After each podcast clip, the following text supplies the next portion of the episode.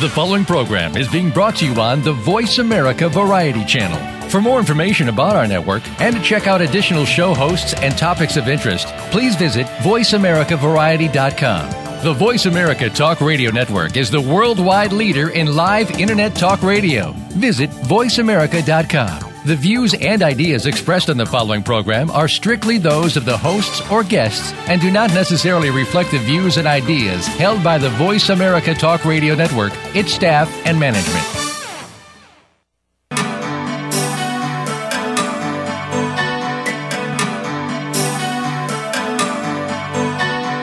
Welcome to Dr. Carol's Couch with your host, Dr. Carol Lieberman. All comments, views, and opinions are solely those of Dr. Lieberman, her guests, and callers.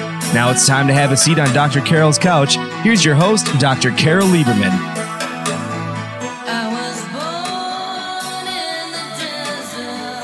And welcome to today's edition of Dr. Carol's Couch. I'm your psychiatrist host, Dr. Carol Lieberman. Well, today I am going to be taking you up to the skies, actually, literally. And actually, it's my guest who's going to be doing that, literally. Um, this this is what we all need. I think my guest is Janine Shepherd, and Janine, we have to clone you. The more I was finding out about you on your website and your uh, just you know, I was looking all, googling you all over. Um, the more the more impressed and the more amazed and the more I kept thinking how this is what the world needs. Um, you, you you need to find a television station or a radio station where you can be all Janine all the time.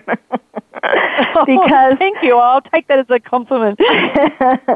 yes, really, because especially these days, you know, with all the yeah. problems that there are in the world and all people kind of mm-hmm. feeling down and God, you know, folks, if you've been feeling sorry for yourself or if you've been thinking that you have a problem that you can't overcome and, you know, you're in this kind of uh dark spot, well, wait till you hear this. there is nothing I am sure that you are dealing with that compares to what Janine Shepherd has dealt with and um and how she has come out not only uh, come out the other side not the same, but um, a million times doing so much more even than she was set to do. All set to do. Although, quite frankly, Janine, you know. Um, I think that from the time, and this is what, where I want to start with you, um, from the time you were born, I think from your childhood, clearly there was this this um, this push, this perseverance that would have carried you into these heights wherever, whatever would have happened, you know, in the beginning of your life. I just want to mention, um, Janine has written five books, and we'll t- I'll mention all of them. But her latest one, in particular, they're all memoirs, and her latest one in particular is called "Defiant: A Broken Body Is Not a Broken Person." So, welcome to the show. Oh, thank you for having me, Carol. I'm just thrilled to be here.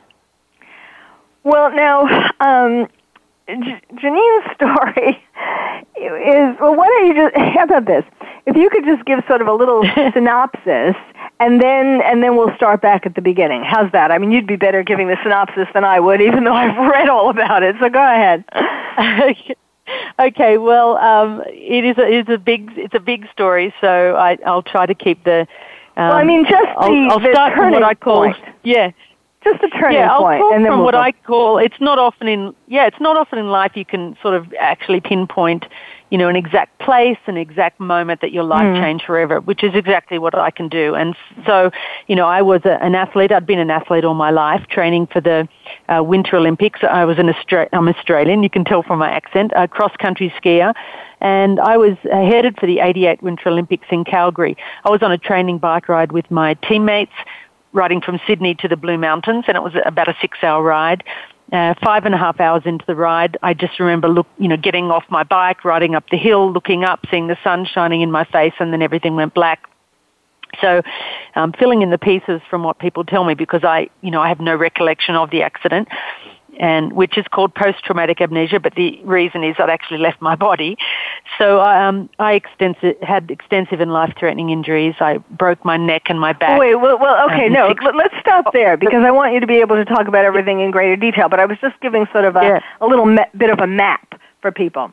Now let's Yes. start with Yeah. and and the the rest of that story is literally um, uh, escalating ever upward, even though she almost died.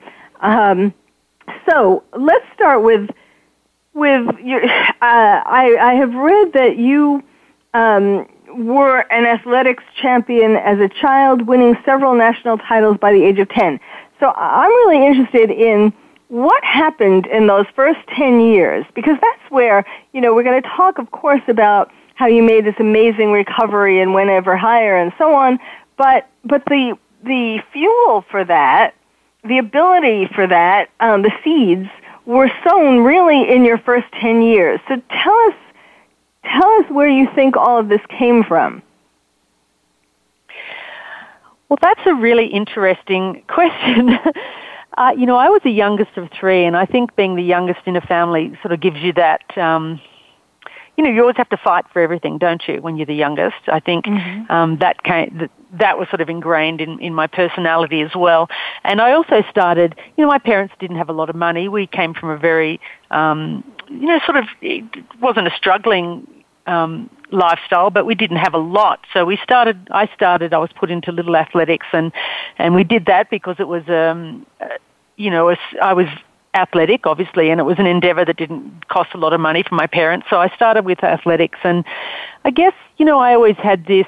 Um, you know this drive to sort of prove myself and you know I'm not I'm not really sure where that came from, but I know that I had it. I always wanted to, you know, I, you know, I had, I wanted to win. I wanted to see how good I could get. And, you know, I, I, I actually talk about my philosophy of loving the hills. And when I went out training, I, I made an early discovery. And that's when I went out with my athletic group that trained together. Whenever we got to the hills and the really difficult, challenging parts, everyone would complain about it. And I learned very early on that if I could actually embrace those difficult, you know, parts of the training, then I had an advantage. And so I always, every time I got to the challenging parts of a training session, and everyone would sort of back off and complain and try to get out of it, I would just push even harder. And, you know, I discovered pretty early on that it gave me a great advantage. It made me physically strong and it also made me mentally tough. And I, I think it formed this philosophy that I have in life of loving the hills. Whenever I come to a challenge, I always look back on that. I'm very big on modeling and looking at, you know, what has worked before in my life.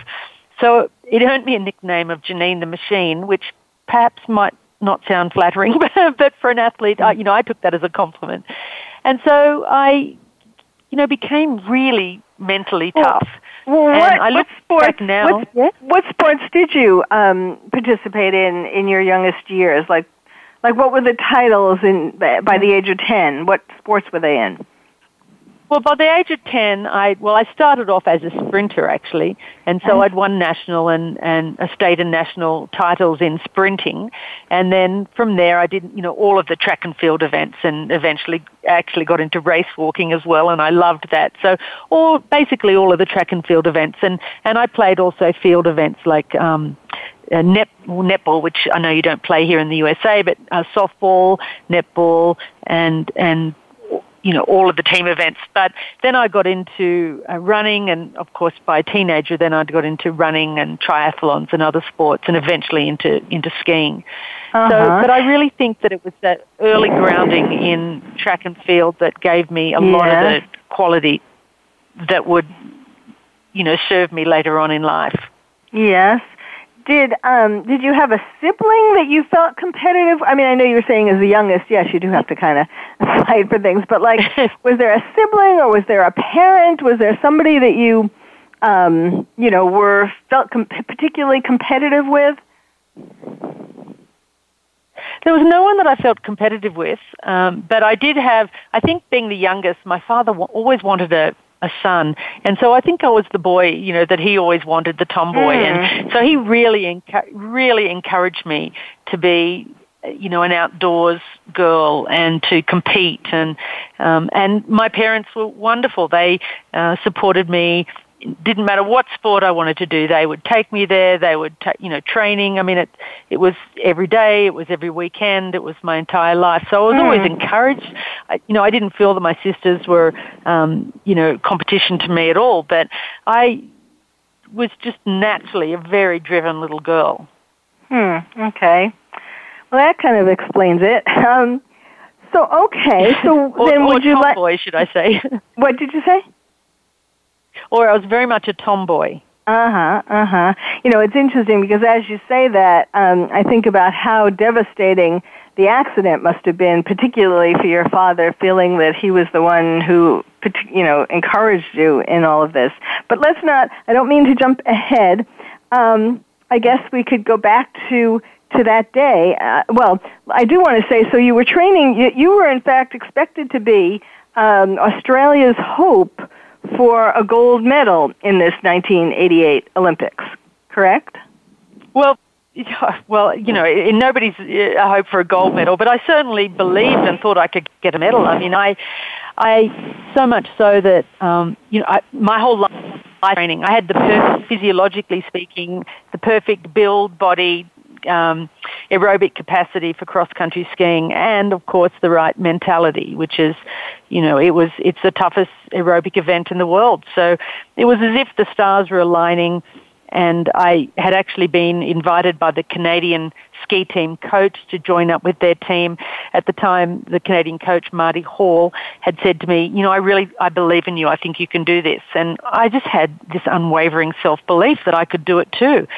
And, you know, so uh, the stars were aligning. I had made plans to join up with the Canadian team in the lead up to the Olympics and I was on top of the world, not just every athlete has a goal of getting to the Olympics, but to really show the world that an Aussie could ski. And I was just determined, as I said, unwavering self-belief that this was going to happen. And I was going to uh-huh. do something that no Australian had ever done before. Hmm. Okay, so take us back to that day um, in a little more detail than what you started to describe before. This was 1986. Well, the interesting thing is that, yep, the interesting um, thing about that day, uh, Carol, is that you know I actually almost didn't go on the ride because I was uh, so tired. I had exercise amenorrhea, which, as you know, from a lot of endurance female athletes get from overtraining. So I hadn't had a period for a few months. I'd been to the doctor. I'd had a blood test, and I knew I'd been overtraining. But a friend of mine had said he was coming up for the ride and all of my teammates were going so I again as I always did I pushed myself and I said, I'm going on this ride, this six hour, very grueling ride. And I just remember feeling tired, but saying goodbye to mom. And, and my last words were, I'll see you this, you know, tonight, mm. early tonight. And, and then, you know, riding up this hill, thinking I'm almost there. And, and then, and then nothing. And of course I'd been hit by a speeding truck. And, now, in, in a number of interviews, and, and you mentioned it here too, um, you talk about how right before the truck hit you, you were looking up to the sun. Um, hmm. do you what do you make of that? Like, I mean, the truck hit you from behind. Is that right? Yes, he did. So, I mean, so I guess you could, wouldn't have. I mean, do you wonder, like, whether it was because whether looking up to the sun had anything to do with you getting hit, or uh, well, what I know now is that the road that I was on, called Boddington Hill, it's a very steep hill. In fact, I just went back to Australia and went back to the scene of the, the accident for the first time. Hmm. It's a notorious hill, and at that time of the afternoon, it was about 3.30 in the afternoon, uh, the sun invariably shines down and, and causes drivers, you know, has a blinding effect on, on drivers heading up the hill. Mm. I was hmm. in brightly coloured clothes on the side, doing everything right. He was speeding and he obviously, I mean, it, you know, it was an accident. He he just didn't see me, and he he just ran into the back of me. I mean, you know, it's, what what what strikes me is how that was sort of a a pinnacle moment. How you must have felt, even though you were tired, you must have. I mean, you had this whole exciting Olympics ahead of you, and so in a way, like looking up to the sun, it was like you know uh, that everything was you were on the top of the world you know i mean besides being on the hill. Um yeah. y- you know and so like in one moment it was the top of the world and then the next moment it was the total crash. Yeah, yeah it, it was. Um so that's a great way to look at it. But it was, I mean, it went from one extreme to the other. I had everything going for me. I had made plans, as I said, to join up with the Canadian team, and my one focus was the Olympics. That was it. And and then that moment changed my life forever. Because you know, sometimes I mean, I have had the experience, and uh, maybe you have had it also in in less uh, dramatic ways.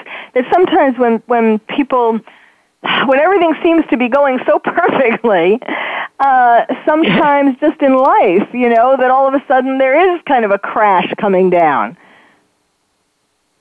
Do you know what I mean? Yeah. Um, yeah, I mean, absolutely. I, I, I can see that. And of course, I had no looking back now I think well you know maybe I maybe I shouldn't have gone on the ride. Maybe I was tired and I should have listened to my body. But really I I've tried to think about that and tried to analyze the accident and the day in depth many many times. And I've realized that it, the whys don't matter anymore. It, right. it just it doesn't matter. It's you know I got to the point where I realized it doesn't matter why.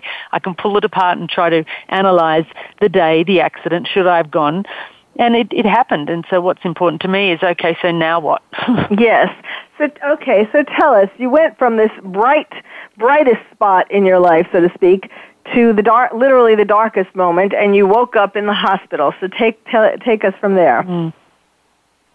Well, let me say, to go back and say, if, you know, for those listening, you know, I had this body that was, uh, you know, of an elite athlete. I was strong. I had, you know, if, if I hadn't been as physically um, fit as I'd been, there's no way I would have survived the accident in the first place.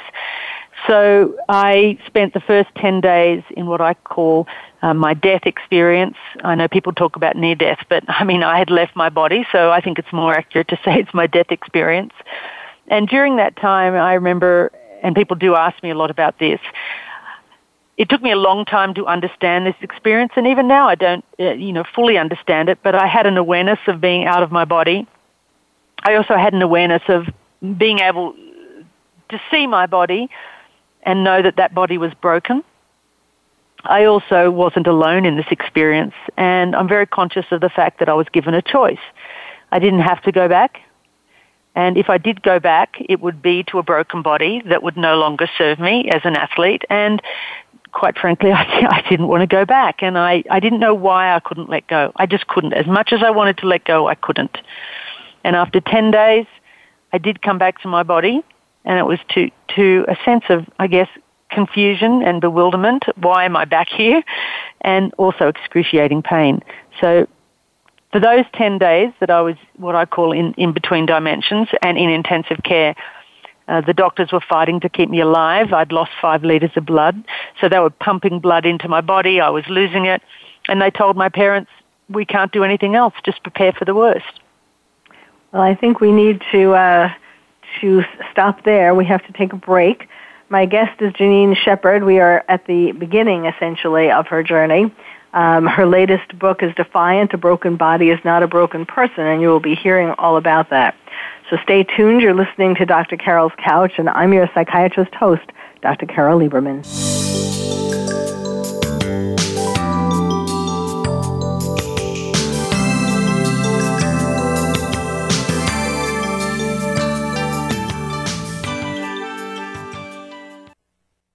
Ask the experts. Call toll free right now 1 866 472 5787 and ask our All Star team to answer your question. That's 1 866 472 5787. Thank you for calling. VoiceAmerica.com. Are you having difficulty coping with these troubled times? Do you want help? Then contact Dr. Carol Lieberman today at www.drcarol.com. Dr. Carol is a certified psychiatrist who not only has won an Emmy, but is a regular on top television shows like Oprah Winfrey and Larry King. She's here to help you through books, CDs, and helplines. Having trouble relaxing? Check out her relaxation CD. Has the fear of terrorism crippled your life? Call the terrorism hotline. And if you're having trouble with relationships, check out her book, Bad Boys. Dr. Carol wants to help you today, so contact her at www.drcarol.com or for immediate help at 1 900 860 COPE. Get help making sense of these troubled times. www.drcarol.com. Stimulating talk. Gets those synapses in the brain firing really fast. All the time. The number one internet talk station where your opinion counts. VoiceAmerica.com. Welcome back to Dr. Carol's Couch. If you have a question or comment for Dr. Carol, dial toll free at 1 866 472 5788. Now back to the show. Here's Dr. Carol Lieberman. And welcome back to Dr. Carol's Couch. I'm your psychiatrist host, Dr. Carol Lieberman. My guest today is Janine Shepherd. She is uh, an amazing woman. Her latest book is called Defiant: A Broken Body is Not a Broken Person, and we are just uh, we've we've kind of taken her up to the point uh, of where her life, the, the turning point in her life, and now we're going to be hearing how this woman. Tell, tell us um, what you were saying about how you decided to come back, and tell us why you decided to come back into your body. Well, I think I decided to come back because, looking back now, I know why. It's because, you know, my body was the thing that really defined my life. And, you know, this was the greatest, uh, I guess, um, challenge for me was to, to lose the thing that I thought defined who I was. So in terms of, you know, pushing me onto the path of awakening and the spiritual journey, this was the one thing that was going to be the most powerful way that I was going to get on it. When mm. I did hmm. wake up though in hospital, I, you know, I wasn't sure. I know that my parents were sitting by my bedside the whole time, holding my hand, um, talking to me. I didn't really have an awareness of that. I just had awareness of my own struggle and where I was. So I really think in many ways that was my lifeline as well, and I think that really kept me attached to my body. Hmm. And so, um, tell us about all the things that the when you when you did wake up, all the things that you found out had happened to your body. Well, you know, I, at first they the pain was overwhelming. I couldn't take in a lot, and and and I knew they I, they kept telling me that I'd broken my my back, and, you know, I was trying to register what that meant. You know, I knew people didn't walk again when they broke their backs, but that, that wasn't me. That's the sort of thing that happens to someone else. And, you know, gradually they told my parents, don't tell her anything because she'll give up. And mm. so I, you know, they sort of drip fed me information. It was, you know, they first told me I've broken my back and then I'd broken it in many places and then, oh, you've broken your neck too and then you've mm. broken this and that and the list of injuries just went on and on and on. And, just when they thought I was strong enough to handle a little bit more, they'd feed me a little bit more information, and and then I can remember, you know, one day they, the doctor said we're going to just prick your legs and tell tell me when you can feel this, and I can remember he was pricking my legs and. And, and I couldn't feel anything, and, and I realized that this was probably a lot more serious than I thought and that's when they said they were going to, ha- you know, going to have to operate. And I mean, it, it's like it, it, it's like a nightmare. You honestly think that this can't be happening. I mean, if, I say to people, if you can imagine getting in your car, going to work, and then waking up and you're paralyzed in a spinal ward, it's most people's worst nightmare. And and for an athlete on their way to the Olympics, it was absolutely my worst nightmare. And I kept thinking, I'll just close my eyes and go to sleep, and maybe I'll just wake up at home, and and and it didn't happen. Yes, and also you had lost a lot of blood, um, which was, you know, the doctor, I guess, eventually told you that that would have been uh, enough to kill you if you hadn't broken any bones. Yeah, at first the broken bones weren't even a consideration. You know, that, that didn't really matter. It was the blood loss. I was, in, you know, bleeding internally. They couldn't, they, they didn't know where. They couldn't stop it. And, and that was the thing that was going to kill me early on. And then after that, it was okay. The blood loss has stopped after 10 days and now we're, we're going to concentrate on the paralysis because I had no movement in my legs.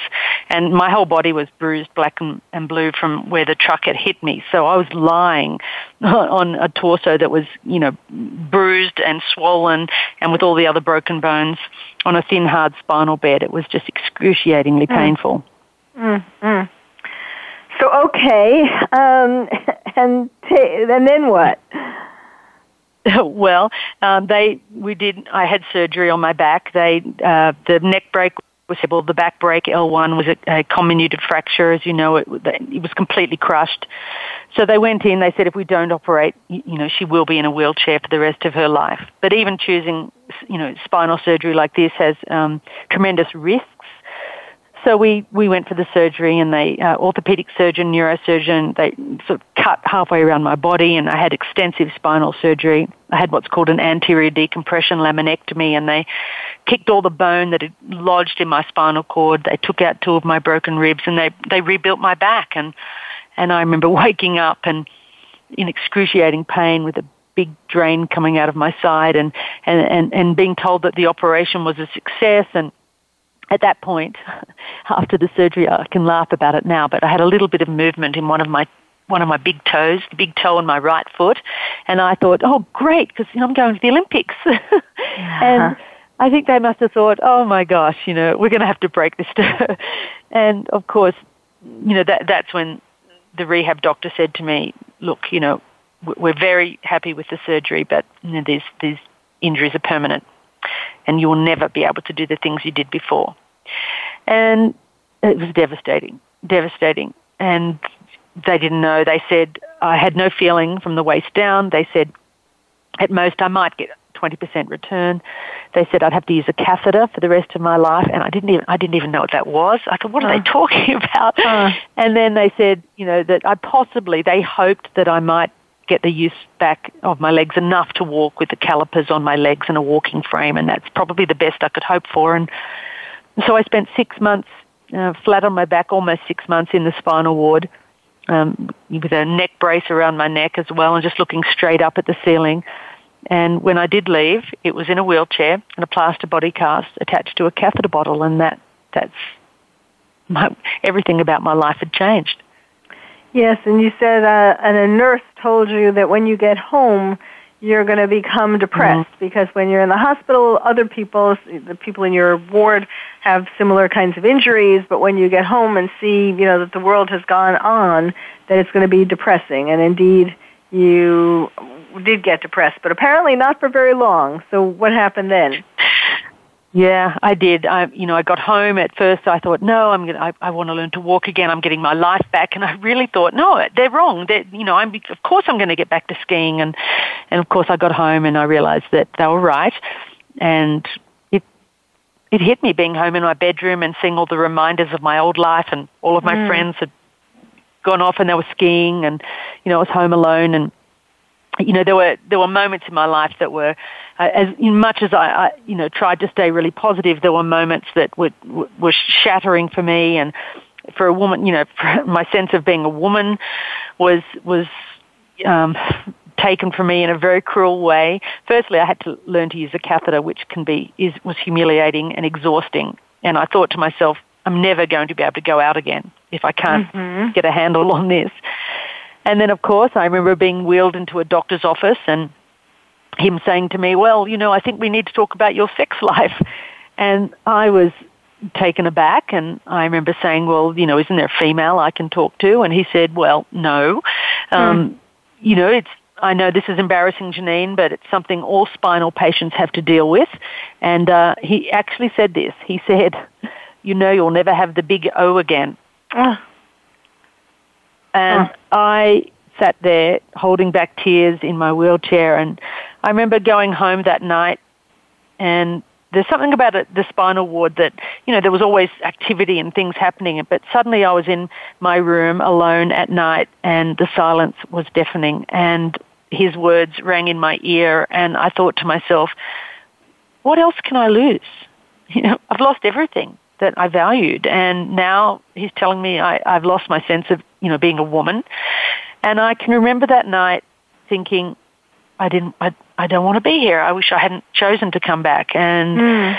thinking of ways I could get out of it. And I can remember pulling myself off my bed in my plaster body cast and sobbing alone in my room. And I can remember saying, just crying out into the darkness and saying, you know, God, show me a way out of this or show me a way through this. And I, I say to people that was rock bottom for me. That was, I, I don't think I could have been any lower than I was that night. Mm, mm. And and you were how old? And there's a tremendous, yeah, I was 24. Mm-hmm. And, you know, I felt that I'd lost everything, every, everything. And the gift in that is that you know, when you're at rock bottom, there is absolutely nowhere to hide.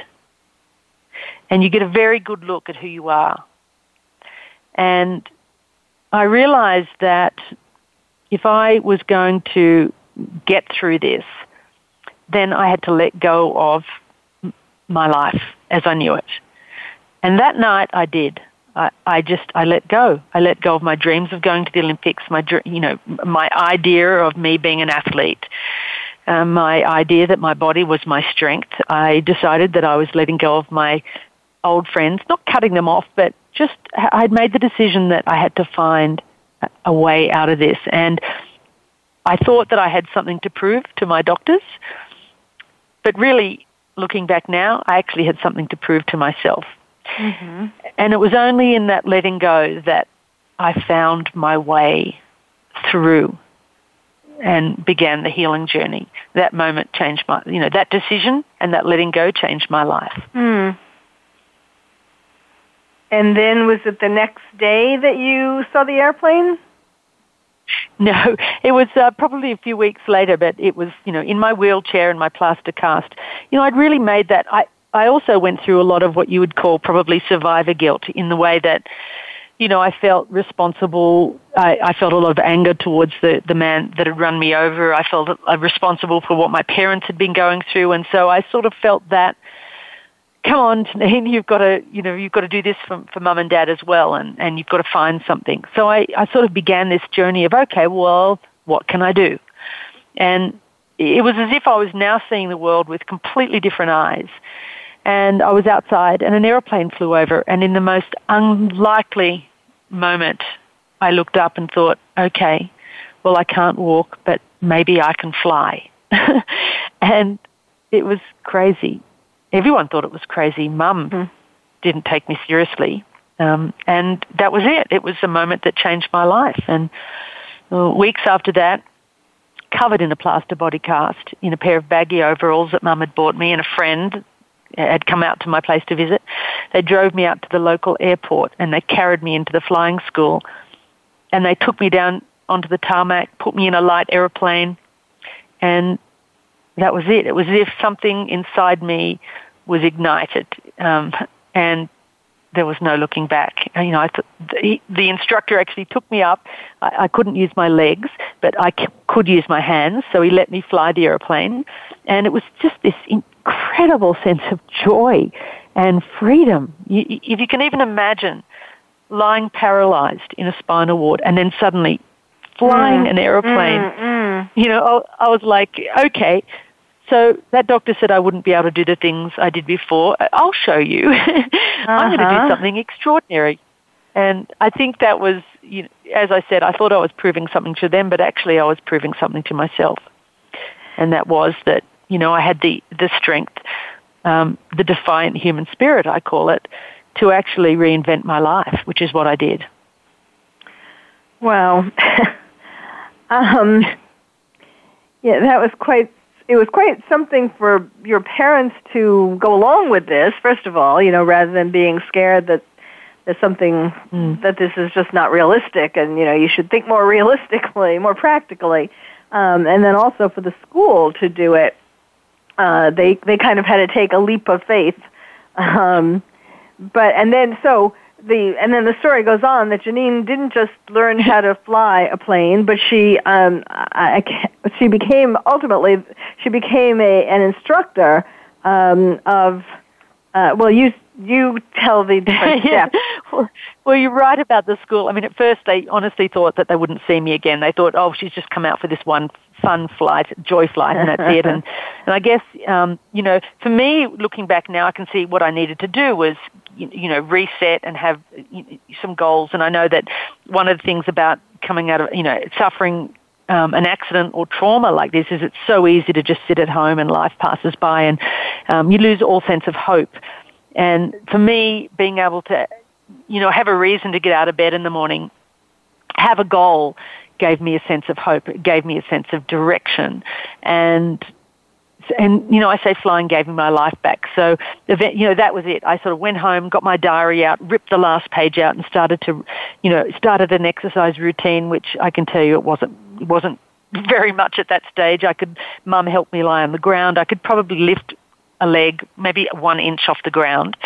and that was it. I, but I was so focused and, and so dedicated to that, and I filled my diary in every day. And while I was learning to to walk again, I was also being driven out to the flying school and, and flying. Eventually, I did pass a medical. That's a long story too. and, uh, you know, I continued to fly. I got what's called my private pilot's license. Uh, then I learned to navigate and I actually flew an airplane around Australia. And then I went on and I got my instrument rating, my night rating, my commercial um, pilot's license, and my instructor rating. Um, but it didn't stop there. Uh, then I saw some little aeroplanes flying around, and they were the aerobatic school, and I thought, hmm, that would be fun. and again, I, you know, don't have a lot of strength in my legs, but um, you know, I just I figured that I, I'd find out sooner or later whether I'd be able to do it, and I, I've had to adjust everything I do in my life. So I found a way around that too, and I became an aerobatic pilot, and then an aerobatics flying instructor, and then I then I found myself uh, at the, the same uh, aerodrome where I'd gone for that first flight and teaching people how to fly upside down in around about 18 months after I'd left the spinal ward. Wow. Wow, that that is that is just amazing. And you know, I hadn't really thought about that that um, in order to pass the physical for to get a license, a pilot's license, that you would have had, I guess, to have some proficiency uh, in walking, right? Than what you had, because even yeah. though because you do, ha- even though you used your hands, I guess, did they want, I mean, was there some kind of, I would imagine there would be some kind of a requirement about how you could have to use your feet too. Well, you'd hope so, wouldn't you? Yes. um, you know, well, look, there are pilots that fly in, in, in wheelchairs. I didn't know anything about flying at the time. I knew nothing. I'd never wanted to fly in my life. But as I said, it, it gave me my life back. I'd been exercising a lot. You know, I'd convinced, uh, I guess I was really fortunate that the doctor that was doing my pilot's medical was so enthusiastic. He was, as they often are, these doctors that uh, contest for pilots' medicals, they just want everyone to fly because they're so passionate about it themselves. So but he I mean, said that, to me, you know. Yeah. No, go ahead. I'm sorry. Yeah, so he had said to me, you know, if you can get a letter from your surgeon, we'll recommend we pass you. You know, so it took, you know, it took a while. It took months and months of me just continuously. Mum used to drive me to the pool. I swam every day. I did exercises every day, and you know, I managed to, um, you know, walk in a way that even though I had a, quite a significant limp, you know, it was enough to, I, I guess, convince him that I'd be able to operate uh-huh. the rudder pedals of the aeroplane. And so I had enough strength in, in my quads to be able to push in a way that could sort of compensate and, and get some pressure on the pedals. Uh huh. So, so really, that that was um, also motivation to get you to learn to walk better. That was amazing. Well, we do need to take another break. My guest is Janine Shepherd. Her uh, most recent book is called Defiant: A Broken Body Is Not a Broken Person. We will be right back with Janine. You're listening to Dr. Carol's Couch, and I'm your psychiatrist host. Dr. Carol Lieberman.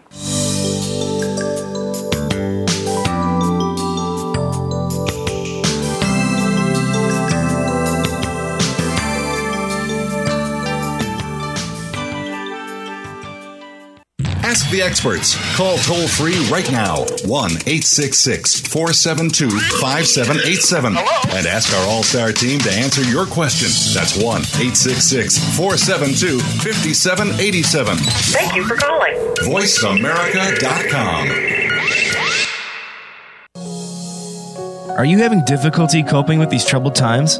Do you want help?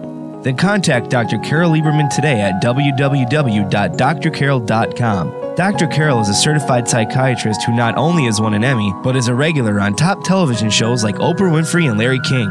She's here to help you through books, CDs, and helplines. Having trouble relaxing?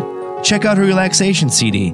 Has the fear of terrorism crippled your life? Call the terrorism hotline. And if you're having trouble with relationships, check out her book, Bad Boys. Dr. Carol wants to help you today, so contact her at www.drcarol.com or for immediate help at 1 900 860 COPE. Get help making sense of these troubled times. www.drcarol.com. Streaming live, the leader in Internet Talk Radio, voiceamerica.com.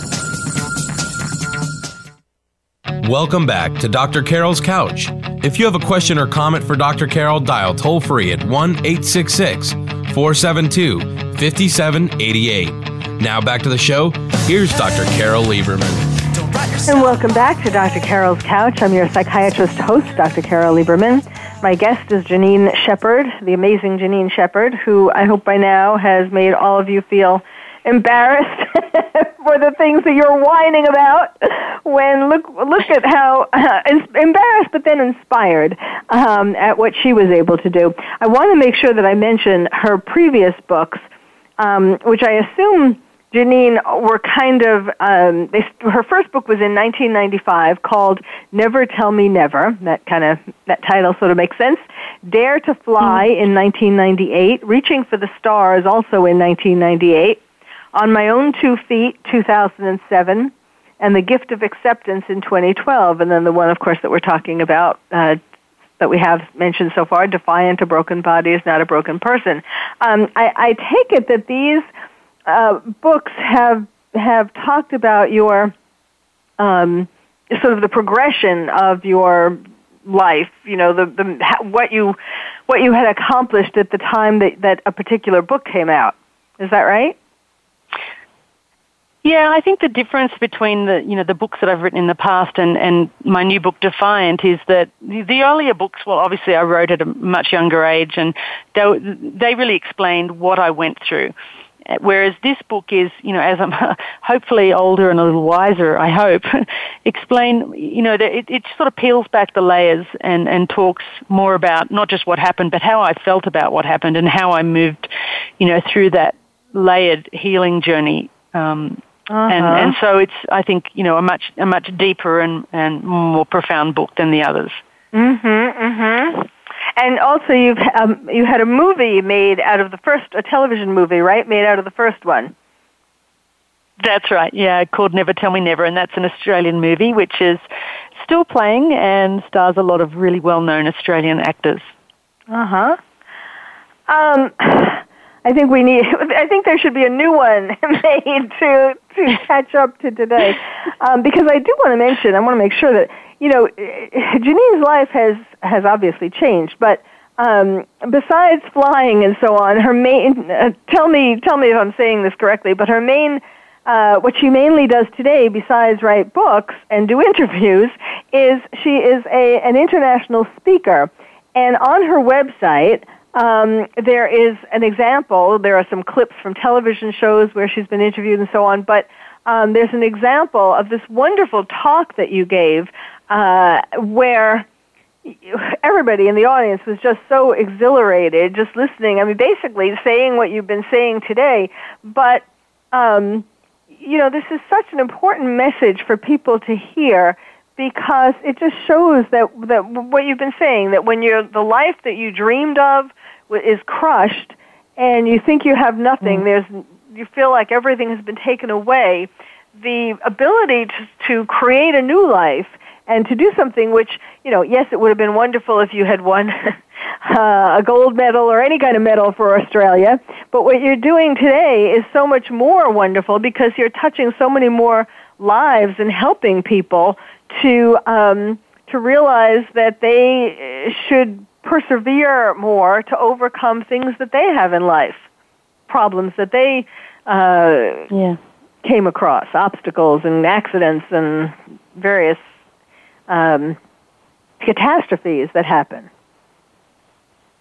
Well, that's right, and there are many, many forms of loss, and I think that's where this book is different. Is that you know, it's not. I mean, a lot of people that uh, in Australia, for example, know of my accident, but may not have known about all the subsequent losses that I've faced in my life. I, I say not everyone's, you know, been hit by a truck, but you know, I've also been through, you know, divorce and single parenting and, and financial loss and all these things that for me, um, has given a lot of depth in, in my life and, and given me reason to sort of look back and, and evaluate what's important.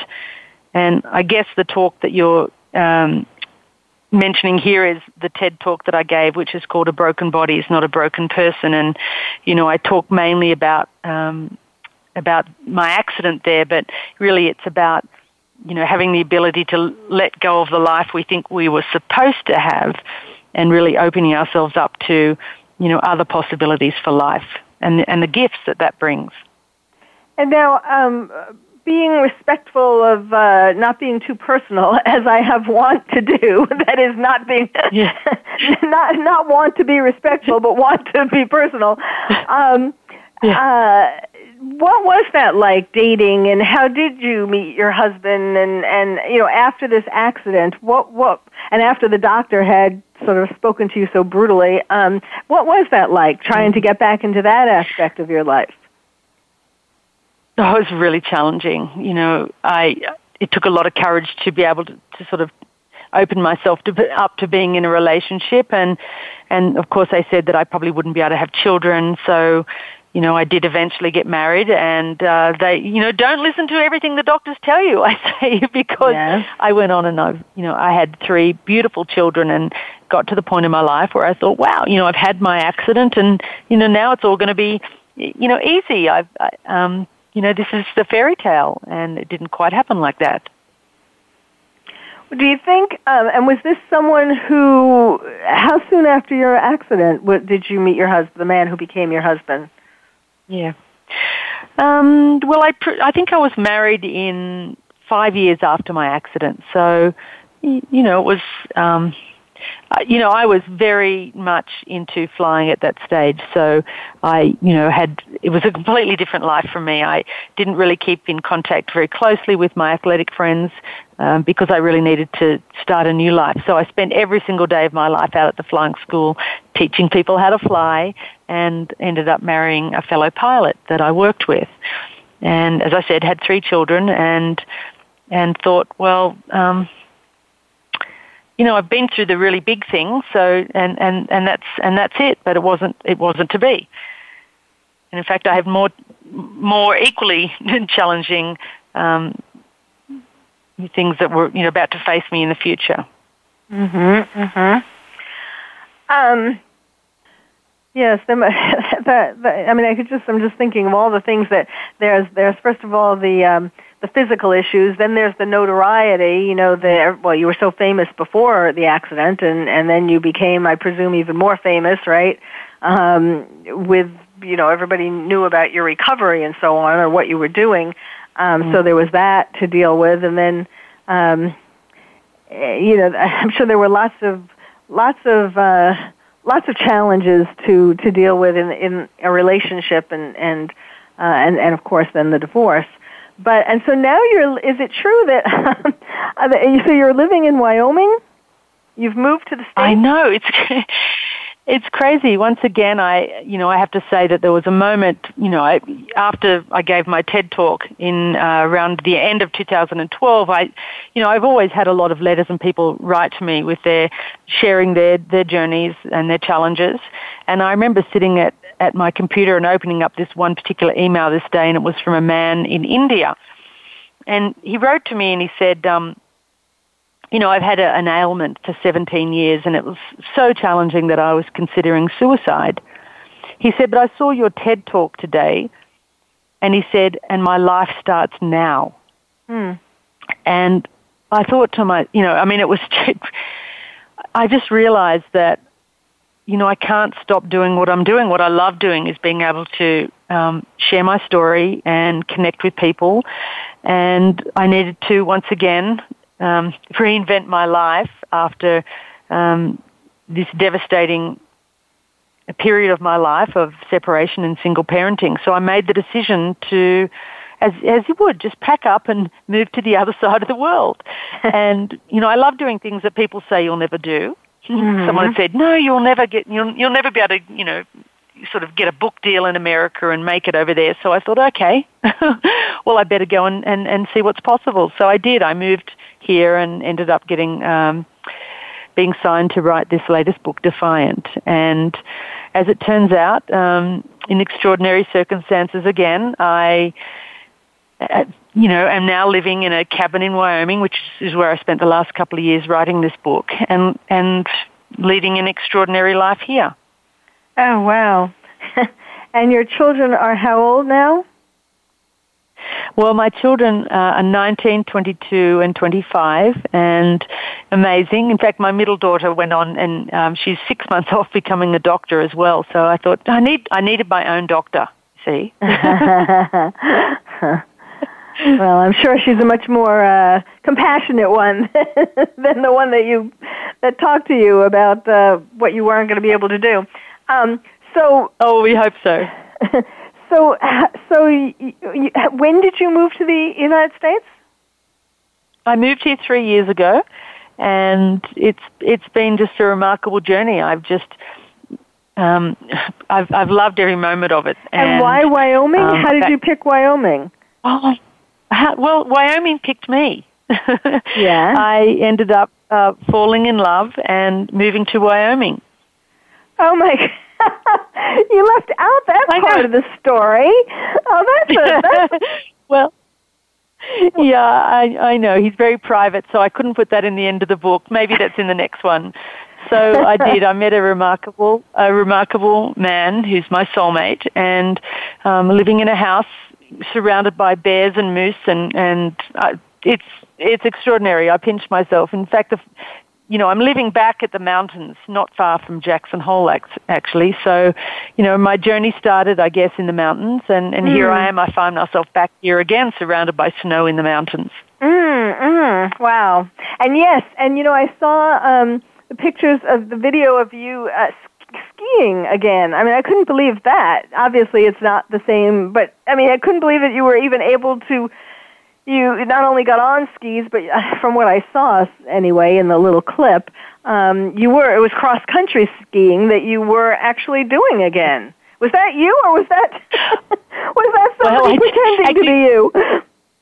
No, no, actually, well, I wasn't doing a very good job. No, you're probably thinking about uh, 60 Minutes did a story many, many years ago in Australia, and so I did sort of get back on skis just for that. For that, um, it's very difficult. Cross country skiing is very, very difficult for me now because I just don't have the balance and um, the uh, muscles and the strength to be able to stand up on cross country skis. But I can downhill ski uh, to to some extent with the boots sort of hold my legs in and I lean forward and and I just love it. I love the fact that you know I can get out there and it's um actually I brought my my kids up skiing. They all skied and my eldest daughter actually was you'll you'll think this this is a very interesting story. She became a slope style skier. So oh, wow. you know going over jumps and trails and she was selected to represent Australia at the Sochi Olympics. Oh wow. And I thought this is great. This is you know the the the circle, full circle. Yes. And six weeks before six weeks before the Sochi Olympics, she was uh, in a World Cup in Aspen, and she went over a jump and tore her ACL. so, but this is what's interesting about this is uh, everyone was devastated in Australia, obviously, and she came home and she was handling it really well. And I remember saying to her, her name's Annabelle, I said, Annabelle, why are you handling this so well? Why are you not devastated? And she simply looked at me and said, well, Mum, because I've been watching you my whole life. Yes, yes. Oh, wow. Well, that is a perfect way to end, although quite frankly, I um, would like to go on talking to you for much longer. But let me again um, mention that, well, first of all, let me tell people where they can go to your website, which is um, wait a minute. Where's uh, JanineShepherd.com. That shouldn't be so hard. www.janine, J-A-N-I-N-E, Shepherd, S-H-E-P-H-E-R-D, uh, dot com. And I really would recommend, that you'll see these marvelous videos. I would really recommend, and including of this TED Talk, I would really recommend that everybody go there and look at it. Meanwhile, um, again, the name of the car- latest book is called Defiant A Broken Body is Not a Broken Person. So, Janine, thank you so much for sharing that, uh, your story. And yes, I, I hope that finally this is this is the um, you can kind of rest now in terms of you know feeling feeling happy and um, not like it has everything has to be just such a challenge all the time. Although, God, you really are a model for all of us. So, thank you so much for being on the show, and thank you all for listening. You've been listening to Dr. Carol's Couch, and I'm your psychiatrist host, Dr. Carol Lieberman. Thank you for joining us on Dr. Carol's Couch. Join us next week at 1 p.m. Pacific Time for another installment of Dr. Carol's Couch. We'll save you a seat. Thanks again for listening to the preceding program, brought to you on the Voice America Variety Channel. For more information about our network and to check out additional show hosts and topics of interest, please visit VoiceAmericaVariety.com. The Voice America Talk Radio Network is the worldwide leader in live Internet talk radio. Visit VoiceAmerica.com. The views and ideas expressed on the preceding program are strictly those of the hosts or guests and do not necessarily reflect the views and ideas held by Voice America Talk Radio Network, its staff, and management.